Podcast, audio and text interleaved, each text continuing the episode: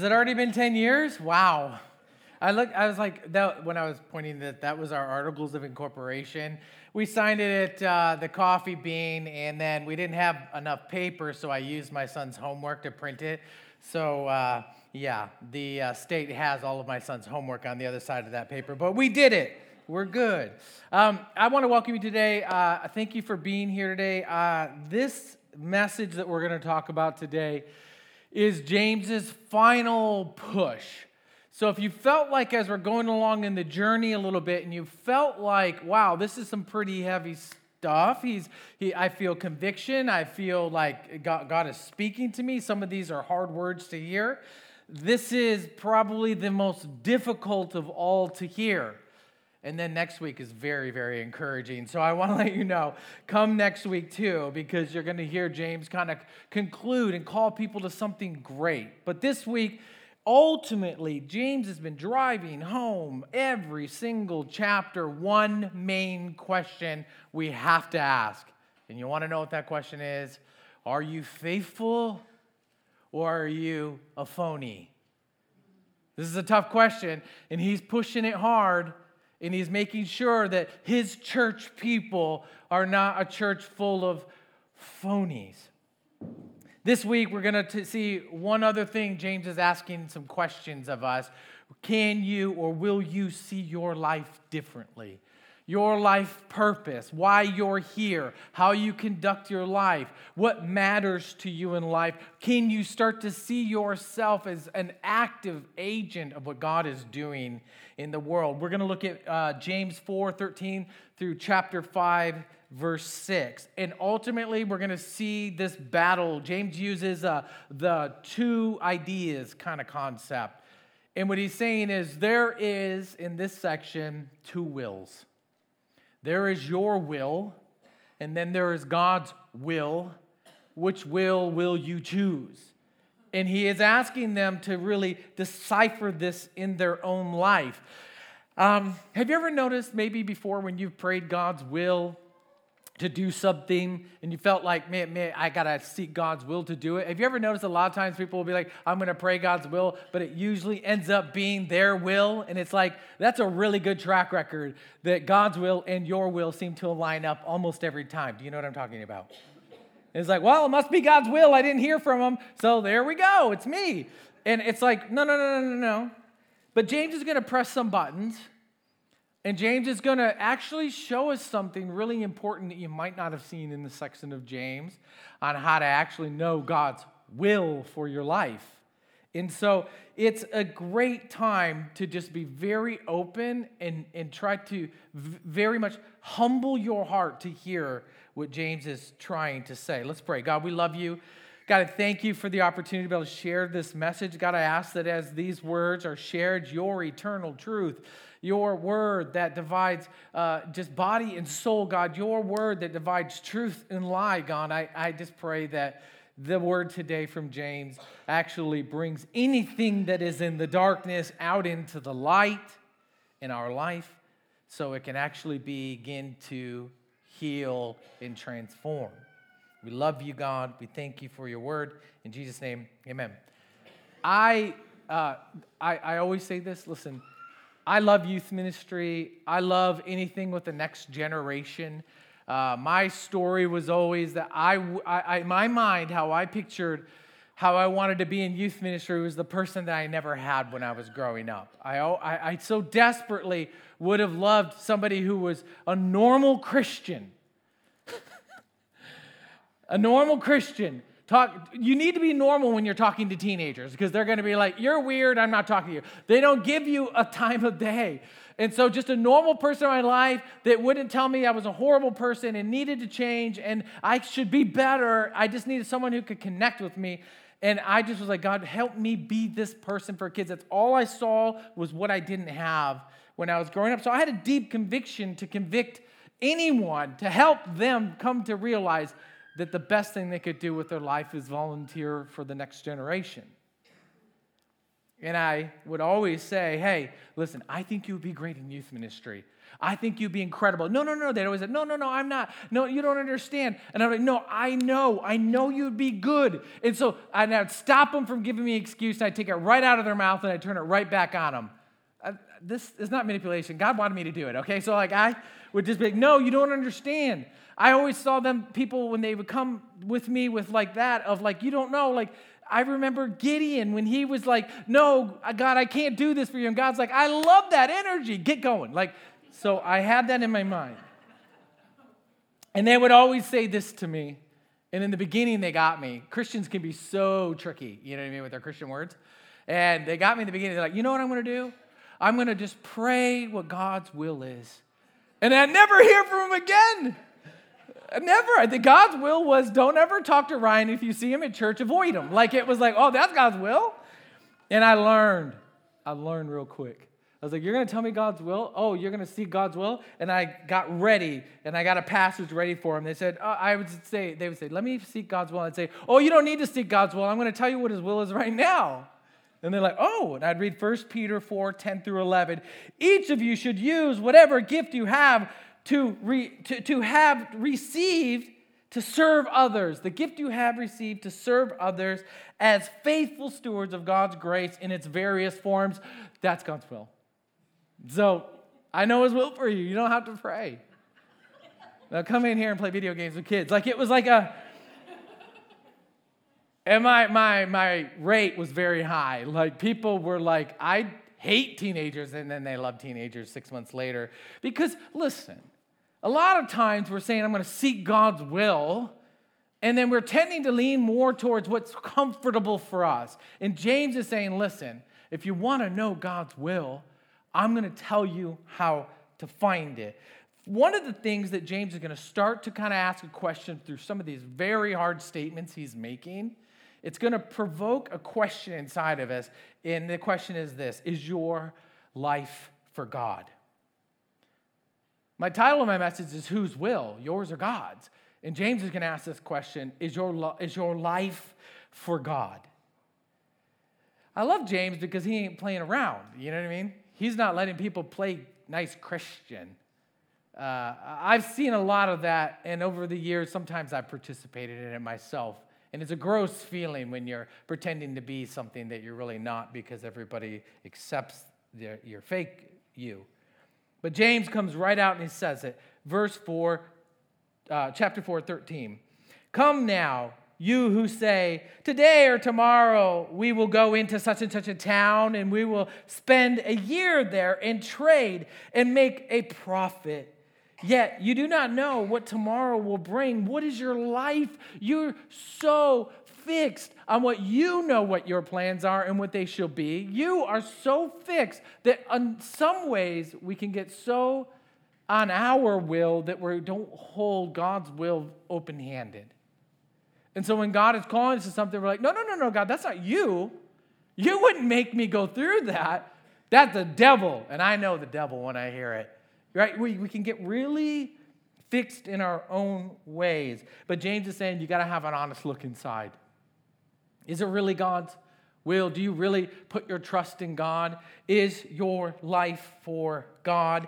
Jesus tells this parable in uh, Luke chapter 12, and you probably know it. He's talking about this guy who has a very good crop, and it actually is so good. He's like, you know what I'm going to do? I'm going to tear down my barns. I'm going to be, build bigger barns. And then what I'm going to do is I'm going to take this time and I'm going to relax, drink, and be merry. Actually, let me quote what he says I will say to my soul, Soul, you have ample goods laid up for many years. Relax, eat, and be merry. And I would say that's probably what we'd say is the dream. I just want to be able to kick my feet up. I want to be able to relax. I just want to just have no problems, you know what I mean? And I want to just live my life that way. But the parable's principle is this is that that very night that guy's life was taken from him. All of that, what he could have done with what he had, because where his heart was at, it didn't matter anyways. It was gone and probably squandered uh, by um, those who inherited it. Okay, God, yeah, that's kind of what it's going to be for us. Oh, you know what? Here's what I'm going to do with my life. Now, take notes, God. We can do that with Christians. I'm going to tell you what I'm going to do, God, and then I'm going to ask you to bless what I'm going to do. Is that not reversed?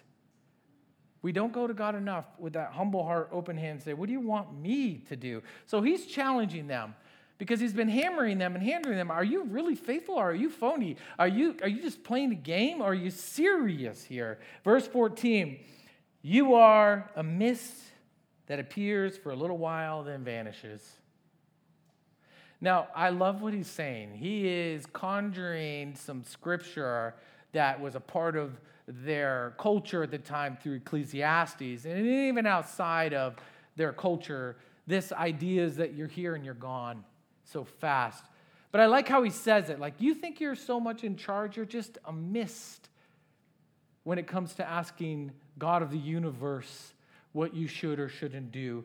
You think you're so confident, you're just a mist, you vanish. Ecclesiastes, if you, you should read the book of Ecclesiastes because it's a gut check in a self evaluation of where you're putting your trust and where you think your life belongs. Ecclesiastes does a great job of this. You know what it does? It uses this word, you're chasing wind, and you're never going to catch the wind and you're going to waste your whole life trying to catch something that's never really there. It's, it's meaningless. He calls it vanity. And I, I, when I read it, I was like, oh man, I don't want to waste my life being a wind chaser. I'm never going to catch it. I want to waste my life doing that. God, what do you want me to do? And it's these things, these people, over time, they're hearing these values taught through God's word to them in the synagogue, through their parents. So they know the word. Ephesians, or sorry, James 15. Instead, you ought to say, if the Lord wills, we will live and do this or that. Meaning, I run my life through God's will. I, I run it through Him. I am not the CEO of my life. I do not sit on the throne of my life, but I will run my life through Him. You know, we feel that we can make all the plans for our life, but God would love to have a say in it. And I wonder if it would look any different than what you have planned out for yourself. I love what David says, Psalms 40. He says this when it comes to God's will I delight in your will, oh my God. Your law, key, your law is within my heart. If you ever want to know God's will for your life, and James is pointing it out to him, and he's going to have a really strong conclusion on this, is you must know God's word because his word reveals his will very strongly. Now, if you're looking for discernment and direction, I think definitely you, you will need to seek spiritual direction on that. But if you're looking for what's God's will in a certain situation, you have a lot of guidance through his word. And so David could say, I delight in your will. I love your will. And I know your will because your law is in my heart. I know it. Luke 22, 42, Jesus is saying this. He says this when he's faced with death, it's coming. He's in the garden and he's alone and he's praying. Oh, essentially, I'm going to paraphrase it this way My will does not want to do this, is what Jesus is saying. I don't want to do it. Are you sure, God? And then he reminds himself, as we should, nevertheless, your will, not my will, be done. Whose will are you serving? It's a gut check. Jesus had to ask that question in that moment because Jesus' humanity was shown there. His reliance in whose his spirit was saying, Your will, God. I know what is true. Verse 16 As it is, you boast in your arrogance, all such boasting is evil. And, and, and it's hard sometimes to not feel like I'm like, look what I've done in my life. I know what to do. I know how to make the right decisions, so I know what I'm doing. And close our hands to what God might be calling us to do. Some of us in this room have accomplished great things. Some of us in this room have come through great things, difficult situations to bring us to places, but we have to really guard our hearts against arrogance of knowing I know exactly how to run my life and I can tell other people how to run their life too. It's arrogance. We must always be open handed and very humble before God. I love what Psalms 34 says, uh, verse 2 My soul makes its boast in the Lord. If you're gonna boast in anything, don't boast in yourself. You know, some people are literally breaking their arms, patting themselves on the back. It's pretty shocking when it's happening. I've done it a couple times when I really wanted people to know how important I was. You've ever done that? You don't know what I've done. Let me tell you what I've done. and then, you know, oh, okay, calm down. Like, boast, make your boast in the Lord. Let the humble hear and be glad, because that's where it begins. It's easy to get caught up, and James has seen it in his church. His church is getting caught up in themselves, and they're picking their will, and maybe even saying, This is God's will. But James is saying, I don't think you're seeing God's will based on the behavior that I'm seeing within the church. Verse 17 is the conclusion of this section of this little section of asking the question, Is your life for God?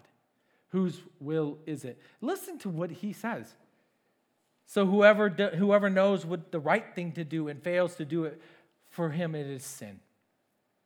And you know what he's saying? And why he used so many passages quoted by Jesus, quoted by the psalmist, and, and, and referenced in Ecclesiastes is this, is because you they knew all of these things. They knew these biblical truths, and they were doing the opposite. And he's saying, you may think you're doing it, but you know it. And if you know what the word tells you to do and you do and you don't do it, it's sin. So if you're going to live by your own will, you're not living by God's, you'll be in sin by doing that. They all knew it. They all knew it. They had very fresh teachings of Jesus on their minds, and James clearly did as the half brother of Jesus. They're very close to what, what Jesus was teaching, and they're doing the opposite of it as a church, and he has about had enough of it but they're all accountable to it. You know, the thing is, is you ever heard that phrase, once you know something, it's really hard to unknow it? Do you know what I'm saying? And James is saying, you know something. It's really hard to unknow it. And what you know now is making you accountable to it. And so he's calling them, hey, is your life for God? We have to ask that question for ourselves today. Is my life really for God? Is it for me? He's getting kind of serious here. And the next section is he's going to ask, and this question is going to probably arise, is what owns your heart? James has been hitting money regularly, but he's hitting something. It's not money that is the problem, it's, it's what we make money is becoming the problem. And he's seeing the separation happening in the church of the haves and the have nots, and the haves going, ah, oh, it's too bad that you don't have any within the church. Uh, you, you, may not know this, but at the time, they were doing like communion together as a church and eating as a family, and you brought your own stuff. And so you people would bring wine and all these nice things. It'd be a nice platter and then all these things that you got. And then there'd be people who had nothing and they'd have to sit and watch you eat. This is what was going on in the church. And he about throws up because he's like, How can you sit there and do that? Like you have but your heart's wrong. You know, I uh, when I think about it, I've had people over the years. I think that people in church, honestly, would rather have me stand up here and tell them how they've been a bad little boy or a bad little girl versus talking about money. It's like, yeah, tell me how I've been bad, Jesus. I'm sorry. Okay, I'm going to be better. I love those messages. Keep bringing them. Ooh, ooh, ooh. Like we love that. But when I talk, when you talk about money, it's like, hey, cool it, okay? And, and this is why Jesus regularly dealt with the heart of it because so many of us, it's easy to put our trust in money. It's so easy to put our trust in things. It's so easy to put our, get our identity from the things that the world values. It's things. And so he's going to hammer them one more time.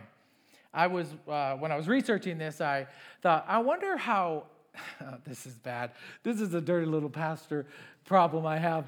I, I was watching, uh, I was like, how do, how do those really rich pastors preach this next section? So I did, I watched it. I did it. It was bad. I was like, how do they do it? And it was tough for me to watch because they're squirming. And one pastor I watched, he read through it so fast, like, this is very convicting, this next section. And he read through it so fast, and he was like, you know what? And you know what this is saying, guys? This is, uh, um, you know, we need to be more generous. We all need to be more generous. Anyways, and then he spent a whole sermon on the rest of the verse, which is how to be a patient person. I was like, what about the money? It was really weird watching them do it. I'm not here to judge those guys. I just thought, I want to see if they can do this passage. Does money have their heart? What do you put your trust in? This is what this section is going to ask. The easiest thing at that time was just survival. And money was the way you could survive. Food, things were the way you could survive. So James comes to the core of to kind of pull out the dirty part of their heart. Verse 5 Come now, you rich, weep and hollow for misery, uh, for the miseries that are coming upon you. You rich have rotted and your clothes, your garments are moth eaten. Your gold and your silver have corroded, and their corrosion will be evidence against you. Now, this has nothing about having, it's not about have somebody having money. We all want to try to build a life for ourselves. It's not about that, but it's just what's capturing your heart? What do you put your trust in, your identity in, your faith in? And James is seeing that there are those in his congregation that are being unkind and actually taking more money for themselves while others are suffering.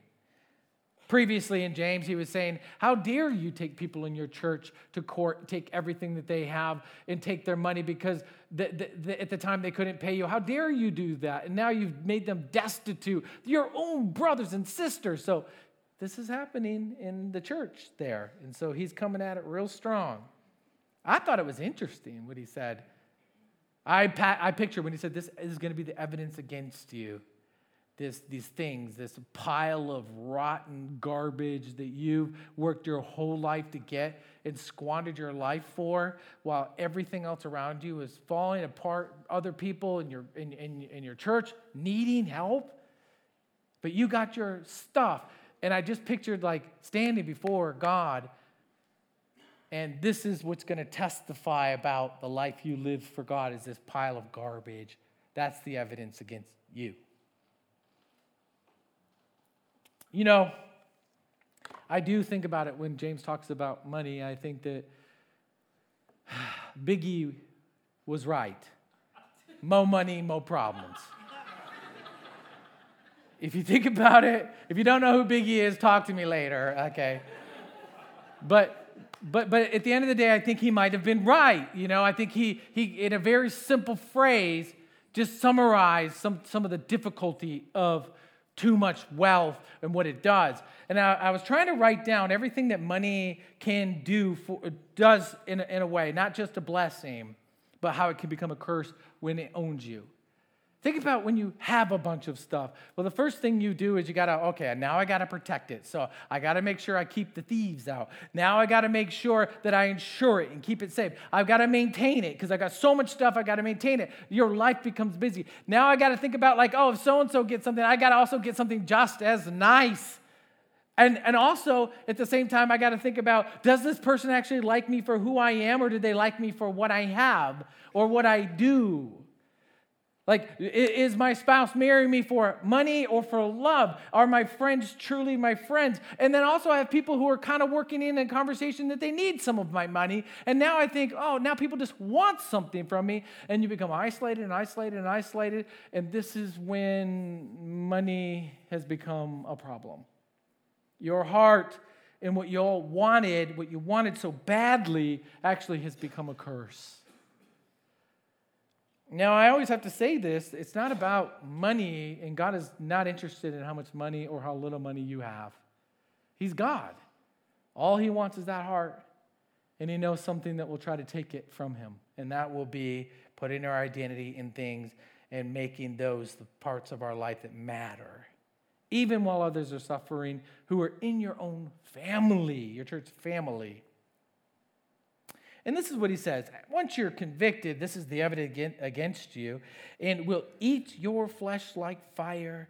You have laid up treasure in your last days. Meaning, they thought, now you don't know this, but maybe you do. At this time, they thought for sure Jesus was coming back in their lifetime. And so they're like, hey, wait a minute.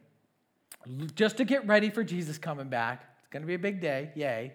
Um, let's go ahead and make it as comfortable as possible. And the, this was happening all over the churches. Paul deals with it a couple times in his writings, where people are like, let's just kind of get as comfortable as we possibly can. Let's just make sure we're having a great time. And when Jesus comes back, he's going to get us when we're all happy on, around the pool with a daiquiri in our hands. It's going to be great. This is what they think. We're going to live it up and we're going to live good till Jesus comes back. It's that mentality of like, what do we think that looks like when Jesus comes back? And what kind of church is he looking for? And what kind of person is he looking for that he's given the good news to, right? The hands and feet of Jesus, the ambassadors of Jesus. What is he looking for? I was reading about this church, such a, eh, and this isn't, I couldn't really even call it a church. It's been deemed a cult, but like they work off of Christian principles and they speak Christian terms, but it became really ultimately a cult. And they, I was interested because I was like, do churches do this? Do they? They're waiting for the end and trying to really just put all their life into just getting ready for the end and spend all their money on it. And sure enough, they do. This church in Montana, what's the name of the church? It's such a weird name. The Church Universal and Triumphant is the church's name, if you remember this in the 90s. They got, they built bunkers. You can put a picture of it, uh, of one of their bunkers they built. They're massive. They bought 24,000 acres in Montana, waiting for Jesus to come back. They got 7,000 people to go down in those bunkers because they said Jesus is coming back on this day. Everybody was inside waiting, and they put all of their money in it, and they sold spots for people who could afford more. And if Jesus didn't come back, you could stay longer if you paid more. Wow. And then when Jesus didn't come back, they lost, you know, half their church because they're like, wait, where's Jesus? And then they had to go back and tell their boss they sorry they quit. You know, it was like a tough day. The mentality is let's just save ourselves, let's make things as easy as possible. But Jesus has not called us to that. There's no great change has been made in this world by people hiding out and just trying to be comfortable. You can't read a historical document, extra biblical as well, where when, when the plague would come into a city and they would devastate and decimate a city. Antioch, where Paul was uh, ministering out of at a time, was constantly decimated. It was, they said that the city almost restarted 20 times in, in a span of 200 years because of plague and sickness and, and, and overall destruction that would happen through earthquakes. But you know who never left those cities with Christians? They weren't looking to wait it out, let everybody else fix it. Everybody else fled, Christians stayed. It's not how we're meant to live our life, it's just in comfort and luxury and wait it out because we're going to cash in our fire insurance that we made a deal with God that will be in heaven one day. James is very much pushing this point home to them. Matthew 16, Jesus himself says, Don't lay up for yourself treasures on earth that are going to rot. Why would you invest your whole life there? It doesn't mean you can't have a car. It will rust and, it will uh, one day be gone. He's talking about a heart mentality that lives for these things that are meaningless in the end. Don't waste your life, he's saying, on lifeless things. A human life is much more important than anything you could ever purchase. It's a human life. It's alive. So there's been a debate about like why we have in we trust on the dollar. In God we trust. And it's like people don't like it. And I and I get it. I get the all the political reasons for it. I'm not even here to state that. But one thing I do like about it, even though if it's not intended by many people, is that uh, how it started. A lot of people don't know how it really started. Started from a preacher in 1861 in Pennsylvania who said, I think when we're having something that we say is value for life and death, we should remind people to, to, to live a life that's not just hedonistic, but to put in God we trust. So when we have it, we remember we don't trust in this, we trust in God. Now, it has gone way off the rails since then, but Abraham Lincoln loved that, that this preacher did this, and then he had this coin minted. It was one of the first. In God we trust. And I think if we could see everything that we have, everything that we accumulate in life or things that we work for in life, that the mentality is we trust God more than this. It's a reminder to us to put our hearts and trust in God and not in the things that pull our hearts away. I'll wrap up with a few more passages, but one of the things that we're going to see in this next little piece, he's still continuing about the heart. So he talks about people who live for money, what that evidence will show up at the end for them and how it will speak on their behalf. But he, then he goes into some of the actions that he has heard, and this is where it gets a little bit more hard to hear that this is what's been going on. But I, I think if we think about it this way, and James is worried about this a captured heart, if you're captured by things of the world, and you're captured by what's important that makes the world think you're important, if you're captured by those things, it, it will kill your compassion. And I know it's a kind of a hard thing to say that it will kill your compassion, but it literally will make you turn the other way. Because you're like, well, that's too bad for you. I got my thing going and I'm doing really well. That's too bad for you. Right? It kills compassion in us when our heart is captured by things of the world that give us an identity that is not in Christ, that is not trust in God. Verse 4 Behold, the wages of laborers who mowed your fields, which you kept back by fraud, are crying out against you. And the cries of the harvesters have reached the ears of the Lord of hosts. Now, this is never good when you've wronged somebody for gain and you've taken advantage of somebody for gain, for your own greed of wealth, or in any other way. Money is transferable, or, or, you can put in any other thing in there. But when he says that the ears of the Lord heard the moans of these people, you're referenced right back to Pharaoh.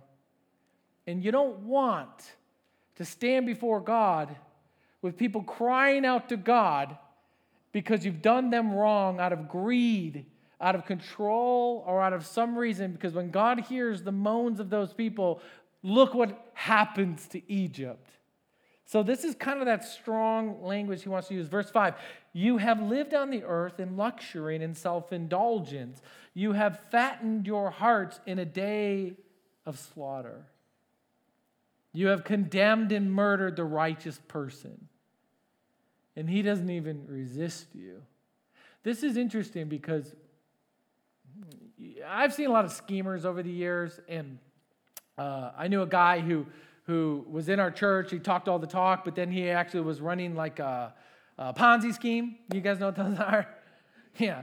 And uh, just big talk, and, and he even tried to get uh, me to invest in, or even to get our church to invest in it. This is not this one years ago, because he was saying, I could take this investment I can get you 20% in a year. And I'm like, wow, that's like better than like any investor. And it was like, yeah, oh, yeah, I could get it for you. And lots of churches are given to me. And praise the Lord. But he was running the scheme. And so for us, if I had lost that money, it would be one of those tough things. I'd have to start over. It would be difficult. We'd lose, you know, like we could lose our house, but when we'd keep working, try to save up, rent a house, live with some family. No, no, no, no. This isn't what these people could do. So James is saying, when you are somebody who's employed these people in, in the church and you rob them of their money, to them, they were three days from death. They had no money to buy anything. They would die. You literally are murdering them. This is what James is dealing with, and that's what was happening in the church. So he says, You've condemned them to death. Righteous people. And it's not like they were resisting you in life, meaning this, they're not, they weren't even your enemies, and you did this. Where's your heart at? that you can just easily look away. I watched this uh, um, uh, 2020. Do you guys like 2020? I love 2020. love to figure out some uh, some crimes, and so it's funny because I was watching this guy, and he he was a big church donor, and uh, he was uh, uh, generous to all kinds of these charities. But uh, he had got himself into some trouble with uh, somebody who he paid to have intercourse with, and they were going to try to get money from him and extort him. And so he hired some hitmen to kill this person. and I first looked, I was like, oh my gosh, does he go to church? And then sure enough, he does. Oh my goodness. It talks all this wonderful stuff, gives to all these people, but yet, what, what, where, where's the disconnect here? We have to be so careful to check our hearts with humility and open handedness that we don't get caught up in the mindset that we are more than we are because of what we have, because we can go to very terrible lengths, obviously.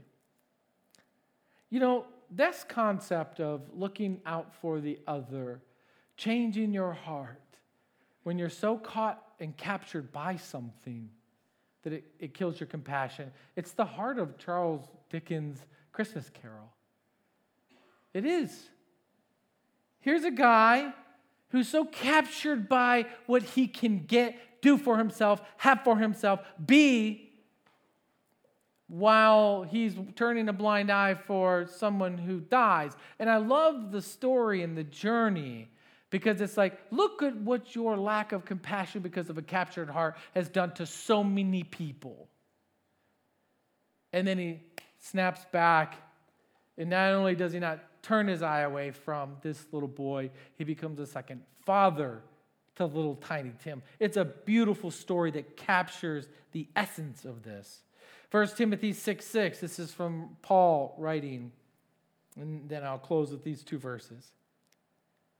But goodness and contentment is great gain. It's hard to be content.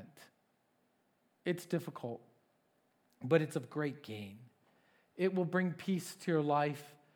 It, it will open your eyes to other people and it will take your eyes off of the things that are distracting you. He says, For we brought nothing into this world and we cannot take anything out of this world. So, how much are you investing in things of the world?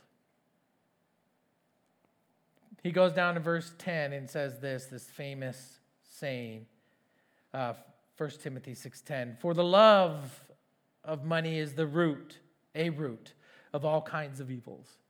We would always hear like, oh, the love of or, or money is the root of all kinds of evil. Money is a tool.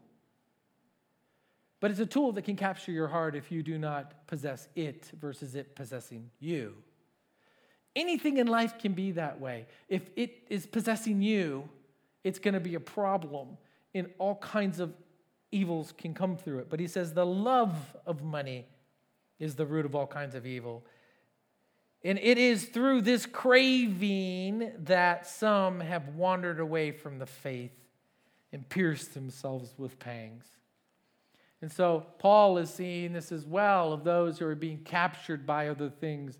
And that is going to lead to them is a life living for lifeless things. So, James, and here's what I believe he's saying to us, and we'll close. He is asking us, whose life are you living? Are you living a life for God, or are you just living a life for yourself? You have two wills here. What will to you bend the knee to more, your will or God's will? And if you want to know God's will, James essentially tells them read the word, hear those, become accountable to it, and live by them. And then here, he's asking, What has captured your heart? Is it God? So we live open handedly? Or is it another thing, and particularly money, mammon, things of the world?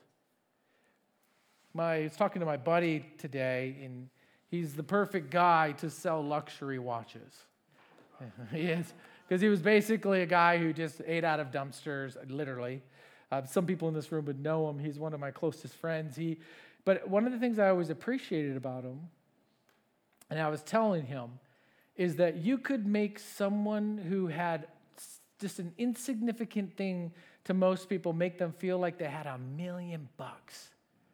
He went down to uh, visit Chad when Chad was living on a sailboat during college, and Pat Chad bought this sailboat. Uh, if, you, if you don't know Chad, this is totally Chad. Like he bought this sailboat to save money, live on a sailboat, and he was going to just have this great life. It was like a four thousand dollar sailboat, and it needed probably a lot of work. And my buddy went down there, and I, and I told Chad this. I said, I bet you when my buddy went down there, he said, Look at this boat.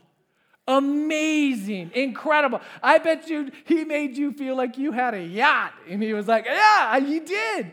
Like, he could see the little things and appreciate them so much, which makes him, if you're faithful with little, then God puts people that, that, that, that uh, have much more in your life that you can do the same thing but point them to Christ. So he's telling me that he sells these watches, and one of his clients uh, had him put on a watch that was a half of a million dollars. What? And he's like, feel this. And he's like, I have another one that's two million, and I'll bring that in. You can try it on. My buddy really appreciates these watches. But I told him, I said, he's found the perfect man. Because if he brought in a Casio watch or a, a Swatch watch, you would have been, wow, that's an amazing watch. You must love that watch. And for this guy, and he started to tell my friend, listen, I'm really lonely. I feel like nobody really likes me for who I am. They always want something from me, and it's, I feel alone. And he said, But I appreciate you because you make me feel like, like you don't want anything from me. He's like, I'm just happy for you. That's that thing in your heart. If you can just see money as a tool, it cannot capture your heart. It doesn't have to be this evil thing. It can be such a blessing if you decide to let God do his will with you. And so I want to always preface this it's not about money, it's about your heart. He wants your heart. James is trying to tell his church, he wants your heart. And he doesn't want you to play games. He doesn't want you to put on the church face. He wants your heart. And he wants your heart to be open to his will. And we'll have to do that every single day. God, I need to know your will. Read it in Scripture. God, what do you say about this? What would you have me do? I'm sure it's in the book. God, how do you want me to handle this person? I'm sure you can read it in Scripture. But then to not do it is sin. So do His will. He just wants your heart. Let Him use you. You will not believe what God can do through someone who's willing to do what He asks. And the fulfillment that you have will put away all of those cravings and actually give you true fulfillment and won't leave you hungry anymore. James is setting us up for the final conclusion, which is what does it look like to live a life of faith and pray prayers of faith when we're especially wanting to be tempted by the world to draw us away. But what does it look like to be a people of faith? So I, I, look forward to next week, and I look forward to that for us as a church. So let's pray. God, we love you and we thank you.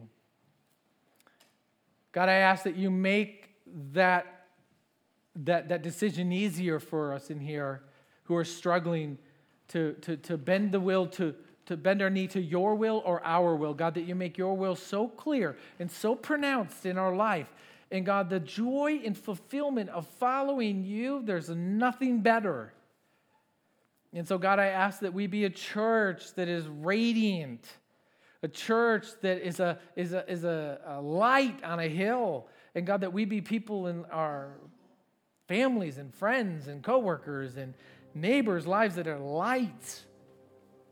And God, I, pray for strength through temptation because temptation, like James said earlier, and a couple weeks ago, is it will sharpen us, it will strengthen us, it will give us perseverance to resist the world and resist the devil because he will flee.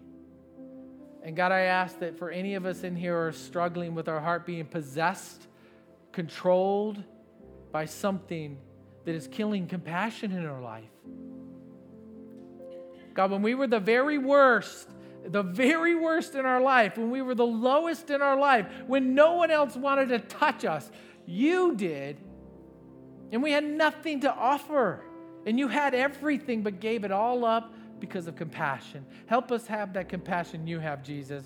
Let not compassion die in our lives. and become cynical, hard people, but let us be open handed because that's what you did, Jesus. Do the hard walk and not the easy comfort way, waiting it out for Jesus to come, and then we all have a party in heaven, God. But let us be people who, when we get to heaven, we celebrate the work, the journey, and not just the destination. We love you and we thank you for words like James. Let it be written on our hearts and let it be active in our life, not just words, but deeds.